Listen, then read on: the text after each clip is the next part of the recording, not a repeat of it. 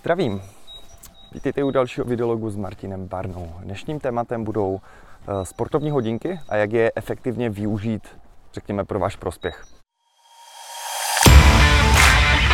Eh, pro začátečníky úplně zjednodušená verze. Za prvé, krokoměr se vám hodí.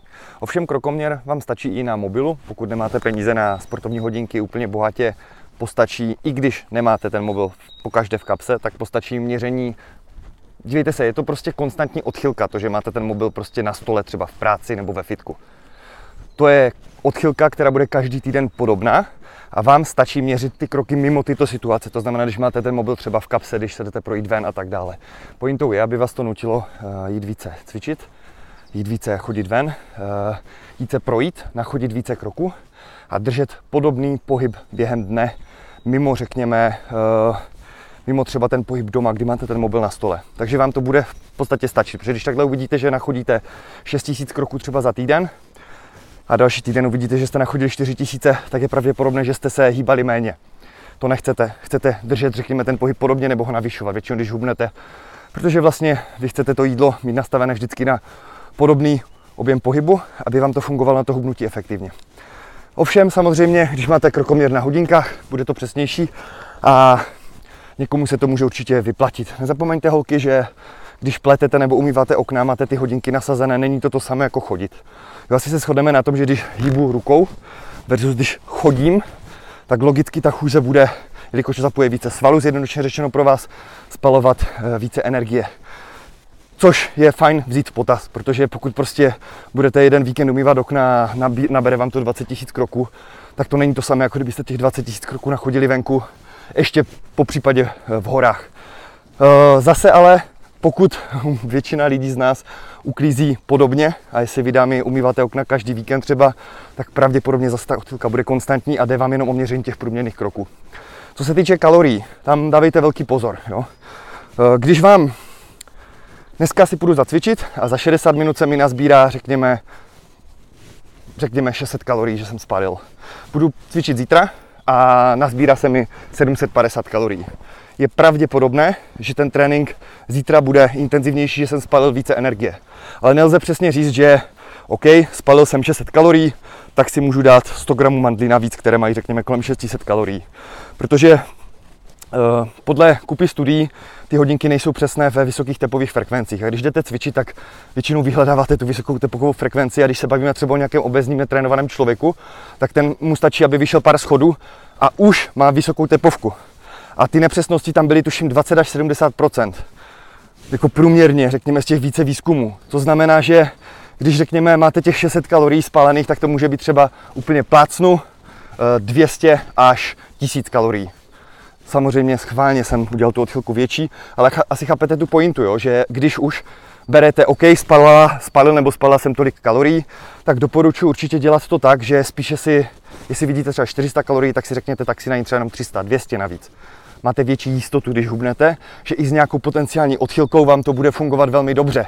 A to předpokládám, že chcete. Jo? Já neříkám, že to je k ničemu, jenom vám vysvětluji, jak to efektivně použít v rámci toho, jak fungujeme třeba s klienty. Uh, co se potom ještě hodí, jsou samozřejmě všechny ty další funkce, jako přehled třeba o tepové frekvenci, kterou ale zase, jo, tepová frekvence. Vy nepotřebujete držet nějakou konkrétní tepovku jenom proto, že jste uh, šli běhat. Pokud si jdete zaběhat třeba 3-5 km, jenom abyste spalovali více kalorií, jenom prostě pro zábavu a kvůli hubnutí, tak to není žádný problém uh, si dát tu tepovku vyšší, nemusíte držet nějaké rozmezí. Pokud ale trénujete vyloženě na nějaký maraton, učíte se držet nějaké tempo, pracovat řekněme v nějakém tempu s tím kyslíkem, pak se vám vyplatí držet tempo. Ale to není případ drtivé většiny lidí, kteří hrotí, aby měli takovou a takovou tepovku, aby spalovali více tuku. To, jestli akutně spalujete více tuky nebo sacharidy, není zas tak důležité pro to, jak zhubnete. Proto je důležitý kalorický deficit. Takže pokud chcete ovládnout to, jak rychle hubnete, tak místo tepové frekvence se snažte co nejvíc makat, takže klidně i vyšší tepovka, hlídat si ty kroky třeba a aktivity versus průměr kalorií, který najíte vlastně během dne, během týdne. Nezapomeňte, že se počítají i víkendy lidi, jo.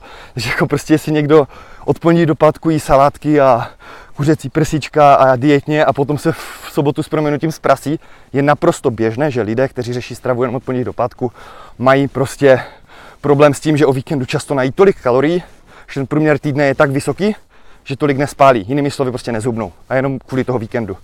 Jo a to, že vy nepočítáte kalorie, neznamená, že ty kalorie nehrají roli, nebo že já si to nebudu psát, tak je to jedno. Není to jedno, jo. Tak samo jako, jestli tomu věříte, že funguje u kalorie nebo ne. To je to samé, když mi někdo řekne, já nevěřím Marťu na kalorie. To je super a mm, tak jako, když budeš nevěřit na gravitaci, a skočíš z baráku, tak prostě nehledě na tvoji víru, prostě ta gravitace fungovat bude. Podobně je to se zákony fyziky.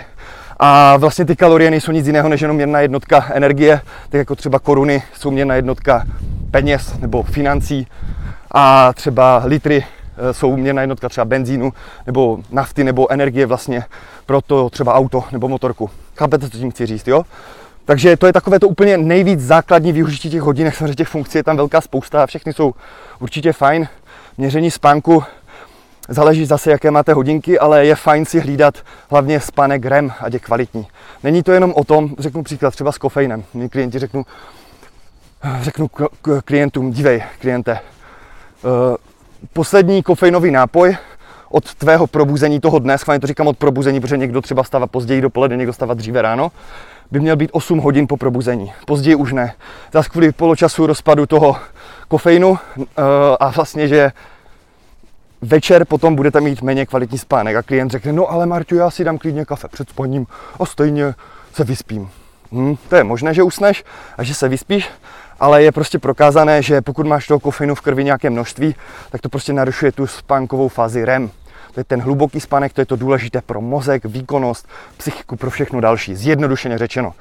Takže snažte se limitovat ten kofein, večer potom mít velmi temnou tu místnost, zatáhnout žaluzie nebo ideálně nějaký závěs rolety a snažte se mít chlad v té místnosti, kde spíte a chodit spát a vstávat ve stejnou hodinu. Když večer můžete snížit jas, bude to super. Ukazuje se, že nestačí jenom blokátory modrého světla, ale že celkově jas, když vnímáte přes oči, vlastně mozek to vnímá, tak máte potom problém s tím usnutím a s tím vylučováním melatoninu. No, takže asi takhle bych to viděl. Pokud máte ještě nějaké dotazy, dejte vědět.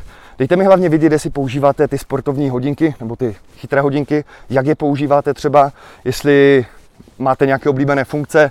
Všechno mě zajímá, zrovna teďka si plánuju právě koupit vlastní uh, hodinky, mám je objednané, takže si od vás rád nechám poradit nějaké další využití. OK, díky za vaši pozornost a be effective.